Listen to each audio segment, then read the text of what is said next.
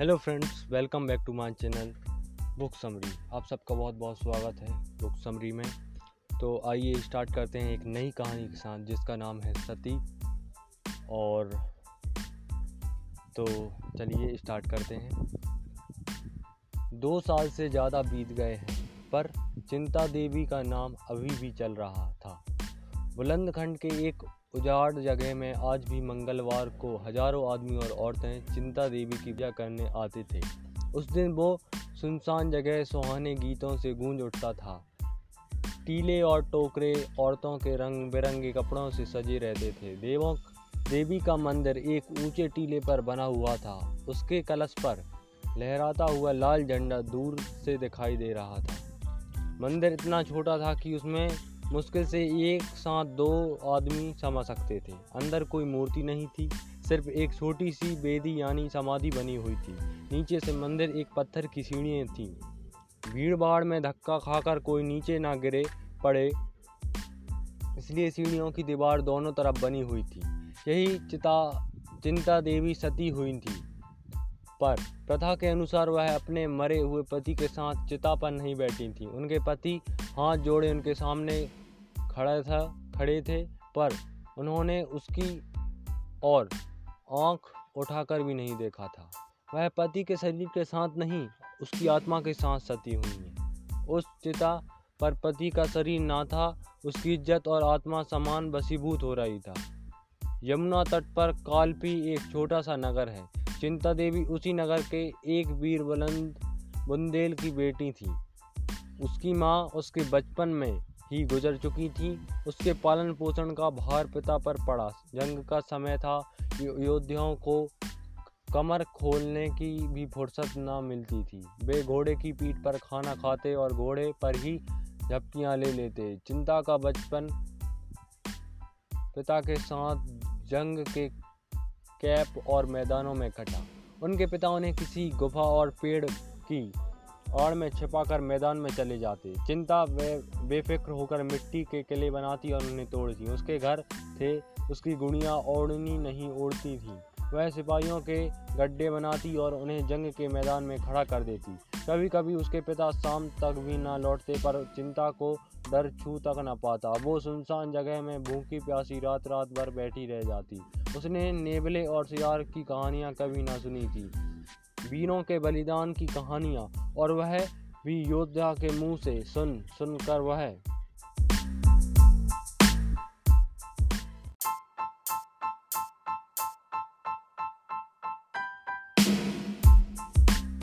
आदर्शवादी बन गई थी। एक बार तीन दिन तक चिंता को अपने पिता की खबर ना मिली। वह एक पहाड़ी की गुफा में बैठी, मन ही मन एक ऐसा किला बना रही थी जिसे दुश्मन किसी तरह जान ना सके। दिन भर वह उसी किले को नक्शा सोचती और रात को उसी किले का सपना देखती। तीसरे दिन शाम के समय उसके पिता के कई साथियों ने आकर उसके सामने रोना शुरू कर दिया। चिंता ने आश्चर्यचकित होकर पूछा, पिताजी, कहाँ हैं? तुम लोग क्या, क्यों रो रहे हो? किसी ने इसका जवाब ना दिया। वो ज़ोर से दहाड़े मार मार कर रोने लगे। चिंता समझ गई कि उसके पिता ने वीरता के साथ अपनी जान दे दी है।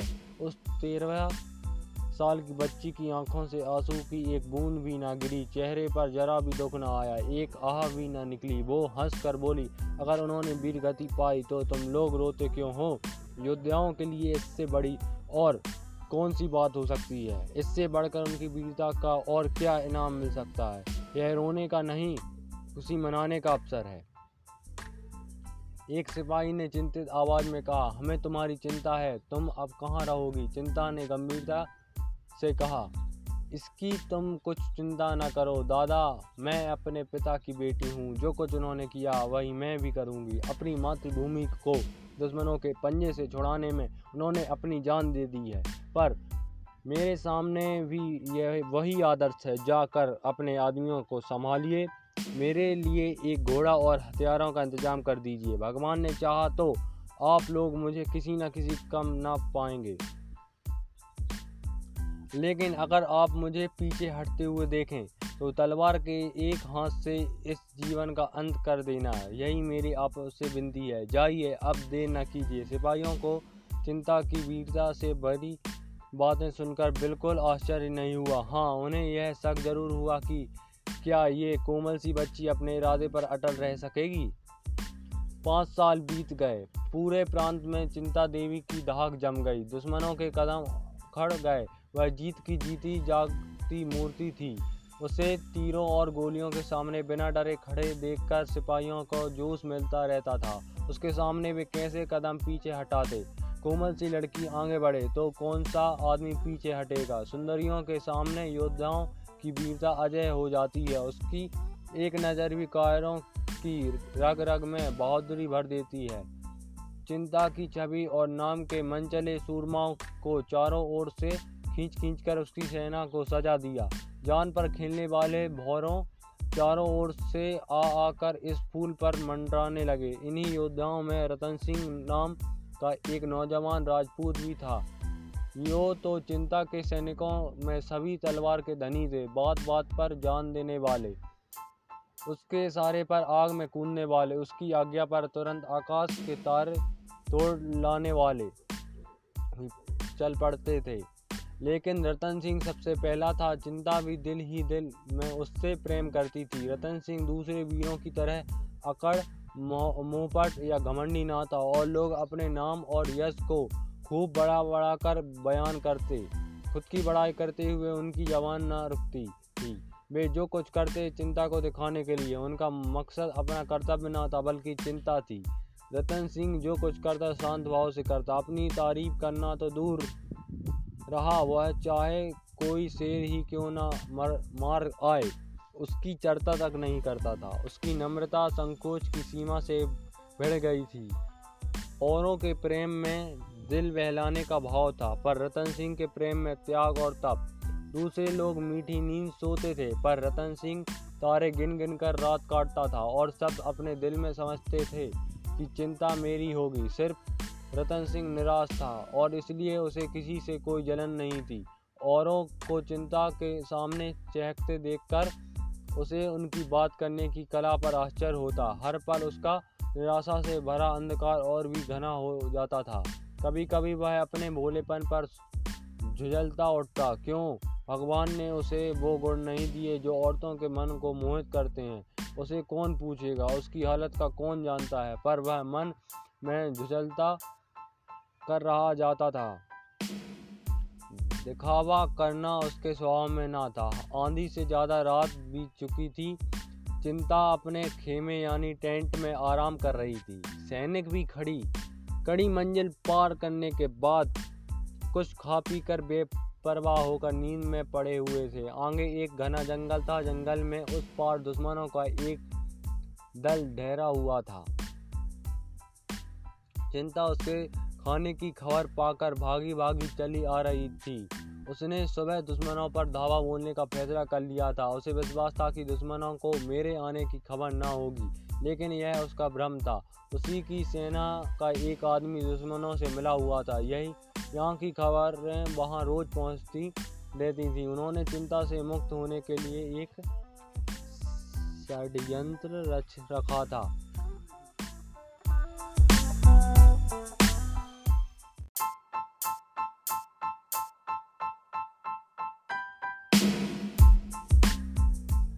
अचानक घोड़े की टापों की आवाज़ें सुनाई देने लगी। ऐसा लगा जैसे कोई सिपाही घोड़े की तेज़ी से भागता हुआ चला आ रहा है।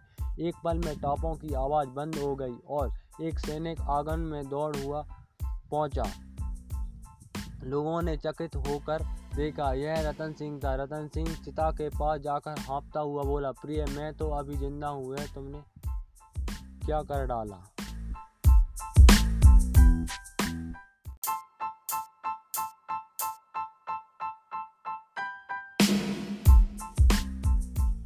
उसकी गुप्त हत्या करने के लिए तीन साहसी सिपाहियों को चुना गया था। वो वे तीनों जानवरों की तरह दबे पाँव जंगल को पार करके आए और पेड़ों की आड़ में खड़े हो कर सोचने लगे कि चिंता का खेमा कौन सा है? सारी सेना बेखबर सो रही थी।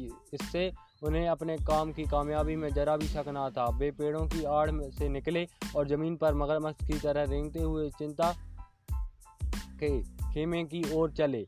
सारी सेना में खबर सो रही थी। पहरे की सिपाही तक थक कर चूर हो जाने के कारण नींद में मग्न हो गए थे। सिर्फ़ एक आदमी खेमे के पीछे मारे डंड, ठंड के सिकुड़ा हुआ बैठा था। यही रतन सिंह था। आज उसके लिए यह कोई नई बात ना की थी। पड़ावों में उसकी रातें इसी तरह चिंता के खेमे के पीछे बैठे बैठे कटती थी। दुश्मनों की आहट पाकर उसने तलवार निकाल ली और चौंक चौंक कर उठ खड़ा हुआ। देखा, तीन आदमी झुके हुए चले आ रहे हैं। अब क्या करे? अगर शोर मचाता है तो सेना में खलबली मच जाएगी और अंधेरे में लोग एक दूसरे पर वार करके आपस में ही कट मरेंगे। इधर अकेले तीन जवानों से बढ़ने में जान को खतरा था। ये ज़्यादा सोचने का मौका ना था। उसमें योद्धाओं की तरह तुरंत फैसला लेने की शक्ति थी। उसने तुरंत तलवार खींच ली और उन तीनों पर टूट पड़ा। कई मिनट तक तलवारें छपा, छप चलती रहीं। फिर सन्नाटा छा गया। उधर वे तीनों घायल होकर गिर पड़े।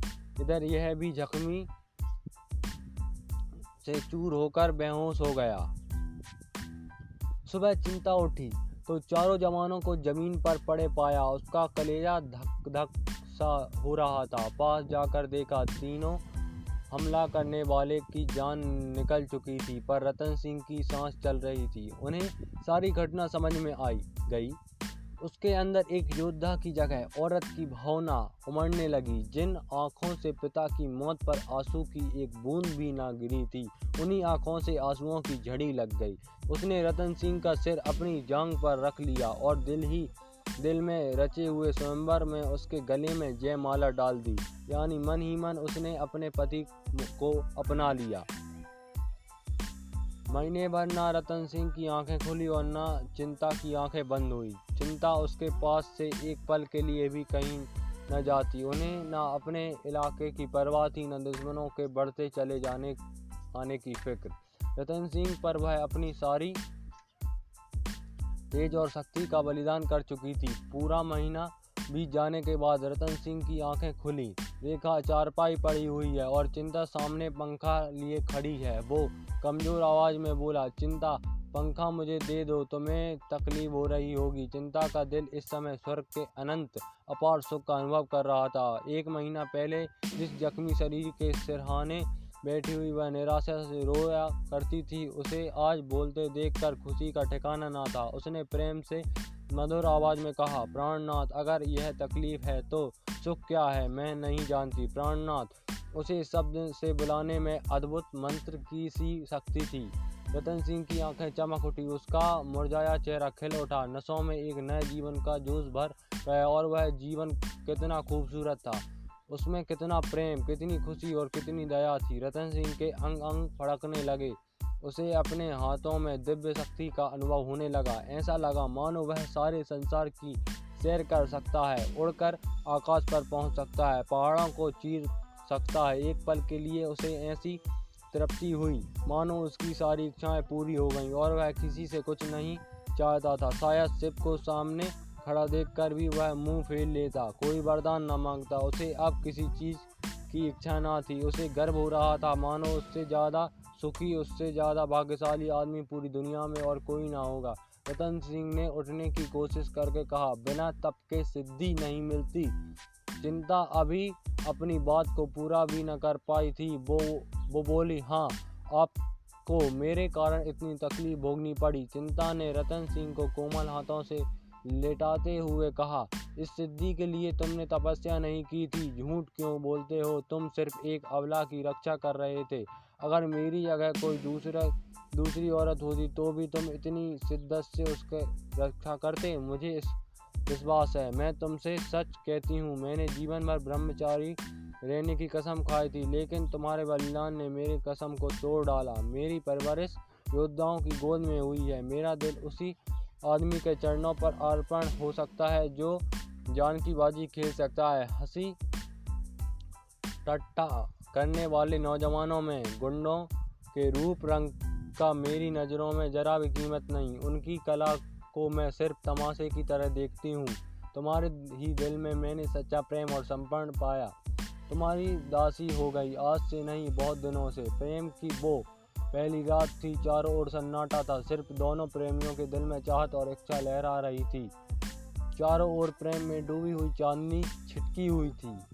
और उसके रंग में दूल्हा दुल्हन प्रेम से बातें कर रहे थे। अचानक खबर आई कि दुश्मनों की एक सेना किले की ओर बड़ी चली आ रही है। चिंता चौंक पड़ी। रतन सिंह खड़ा हो गए और खूंटी सी लटकती हुई तलवार उतार ली। चिंता ने उसकी ओर थोड़ी डरी हुई, लेकिन प्रेम से बड़ी नज़रों से देखकर कहा, कुछ आदमियों को उधर भेज दो।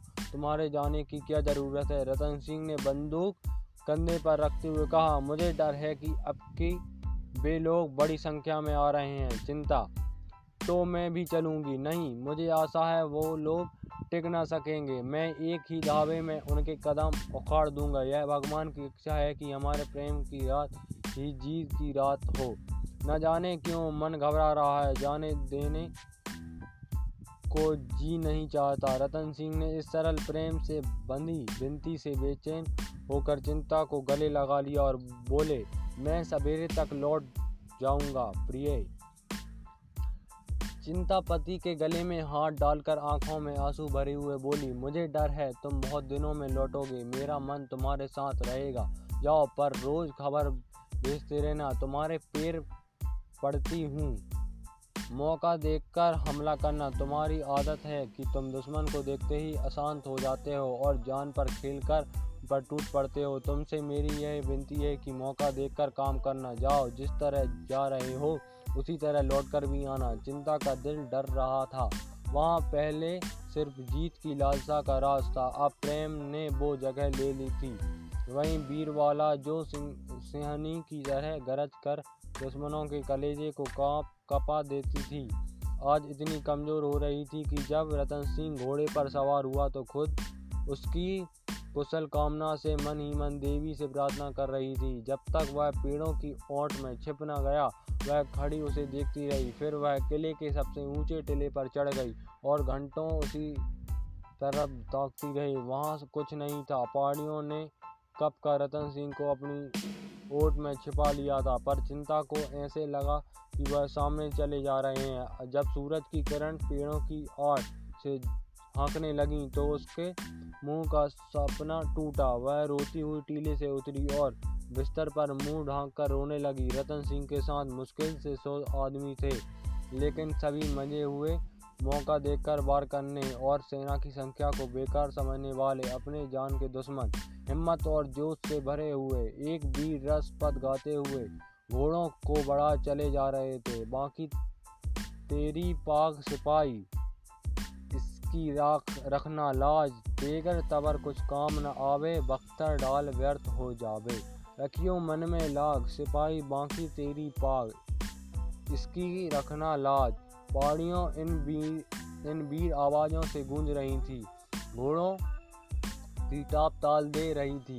यहाँ तक कि रात बीत गई, सूरज ने अपनी लाल आँखों खोल दी और इन वीरों पर अपनी सुनहरी किरणों की बारिश करने लगा। वह रोशनी की लालिमा में दुश्मनों की सेना एक पहाड़ी पर पड़ाव डाले हुए नज़र आई। रतन सिंह सिर झुकाए जुदाई के दुख को दिल को दबाए, धीमे कदमों से पीछे चला जा रहा था। कदम आगे बढ़ रहा था, पर मन पीछे हटता जा रहा था। आज जीवन में पहली बार चिंताओं ने उसे चिंतित कर रखा था। कौन जानता है लड़ाई का अंत क्या होगा? किसी स्वर्ग सुख को छोड़कर वहाँ आया था, उसकी यादें रह रहकर उसके दिल को महसूस रही थी। उसे चिंता की सजल आँखें याद आ रही थी। जी चाहता था कि घोड़े के पीछे मोड़ दे। हर पल जंग में लड़ने का जोश कम होता जा रहा था। तभी अचानक एक सरदार ने पास आकर कहा, भैया, यह देखो, ऊँची पहाड़ी पर दुश्मन डेरा डाले पड़े हैं। तुम्हारी अब क्या राय है? हमारी तो यह इच्छा है कि तुरंत उन पर धावा बोल लापरवाह पड़े हुए हैं। भाग खड़े होंगे। देर करने से वे भी समझ जाएँगे और तब मामला नाजुक हो जाएगा। वो एक हज़ार से कम ना होंगे। रतन सिंह ने चिंतित नज़रों से दुश्मन सेना की ओर देखकर कहा हाँ लगता तो है। सिपाही तो धावा बोल दिया जाए ना, रतन सिंह। जैसी तुम्हारी इच्छा। उनकी सेना बहुत बड़ी है, यह सोच लो, सिपाही। इसकी परवाह नहीं, हम इससे बड़ी सेनाओं को हरा चुके हैं, रत्न सिंह। यह सच है, पर आग में कूदना ठीक नहीं। सिपाही, भैया, तुम कहते हो क्यों? सिपाही का तो जीवन ही आग में कूदने के लिए है। तुम्हारे हुक्म की देर है। फिर हमारी हिम्मत और चुस्ती देखना, रतन सिंह, अभी हम लोग बहुत थके हुए हैं।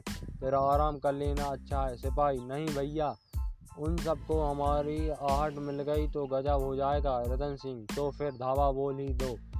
एक पल में योद्धाओं ने घोड़ों की ढोर उठाई और हथियार संभाले हुए दुश्मन सेना पर लपके। लेकिन पहाड़ी पर पहुँचते ही इन लोगों ने उसके बारे में जो अनुमान लगाया था, वह झूठा साबित हुआ। वह सिर्फ़ सावधान ही नहीं थे, बल्कि खुद किले पर हमला करने की तैयारी भी कर रहे थे। इन लोगों ने जब उन्हें सामने आते देखा तो समझ गए कि भूल हो गई है, लेकिन अब सामना करने के सिवा चारा ही क्या था। फिर भी वे नाराज़ ना थे। रतन सिंह जैसे कुशल योद्धा के साथ इन्हें कोई शंका ना थी। वह इससे भी मुश्किल अवसरों पर अपने कौशल से जीत हासिल कर चुका था। कि आज वह अपना जौहर न दिखाएगा? सारी आँखें रतन सिंह की खोज रही थी, पर उसका वहाँ कहीं पता ना था। कहाँ चला गया? यह कोई न जानता था, पर वह कहीं नहीं जा सकता।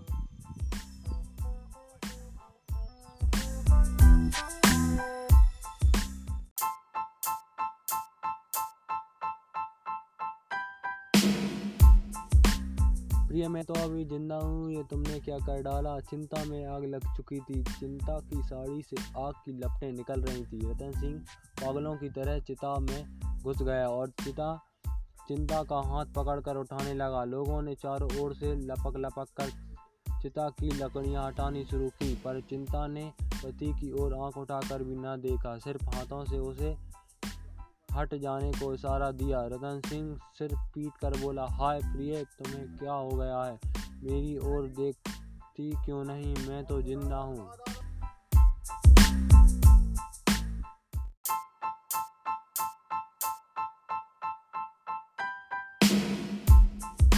मैं जिस आदमी के चरणों की दासी बनी थी।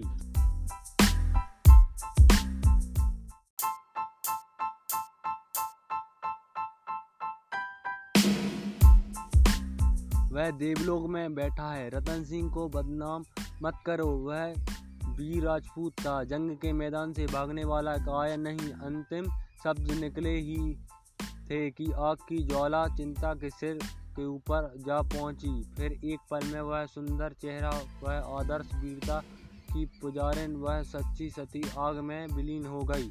रतन सिंह चुपचाप हक्का बक्का सा खड़ा, यह दुखद नज़ारा देखता रहा। फिर अचानक एक ठंडी सांस खींचकर वो उसी चिता में कूद पड़ा। सीख यह कहानी हमें देश प्रेम अपने कर्तव्य के प्रति समर्पण और बलिदान के बारे में सिखाती है। चिंता का जन्म एक योद्धा के घर में हुआ था। जिसके कारण उसमें देश प्रेम और बहादुरी कूट कूट कर भरी हुई थी। वो जंग में वीर गति मिलने को गर्व की बात मानती थी, लेकिन मैदान छोड़कर भाग जाने की कायरता उसे स्वीकार नहीं थी। रतन सिंह अपनी वीरता के कारण चिंता देवी के दिल में उतरा था, लेकिन अपनी कायरता के कारण उनके दिल से उतर भी गया था। जिस वीर रतन सिंह पर लोग आँखें बंद कर कर भरोसा करते थे। उसका समर्पण कर्तव्य से हटकर प्रेम की ओर हो गया था।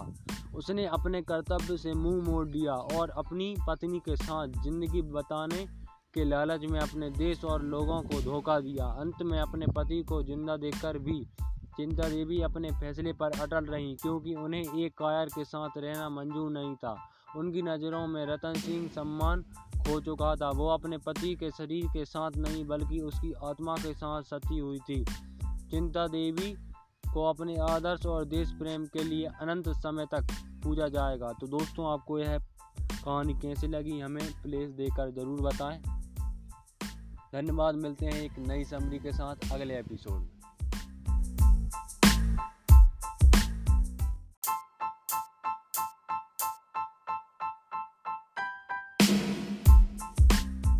चिता से आवाज़ आई, तुम्हारा नाम रतन सिंह है, पर तुम मेरे रतन सिंह नहीं हो। तुम मेरी तरफ़ देखो तो मैं ही तुम्हारा दास, तुम्हारा प्रेमी, तुम्हारा पति हूँ। मेरे पति ने वीर गति पाई। हाय, कैसे समझाऊं? अरे लोगों, किसी तरह आग को शांत करो। मैं रतन सिंह ही हूँ। प्रिय, क्या तुम मुझे पहचानती नहीं हो? आग की लपटें चिंता के चेहरे तक पहुँच गईं। जैसे आग में कमल खिल गया। चिंता ने साफ़ साफ़ कहा, मैं खूब पहचानती हूँ, तुम तो मेरे रतन सिंह नहीं। मेरा रतन सिंह सच्चा वीर था। वह आत्मरक्षा के लिए, इस तुक्ष शरीर को बचाने के लिए अपने सैनिक धर्म का त्याग नहीं कर सकता था।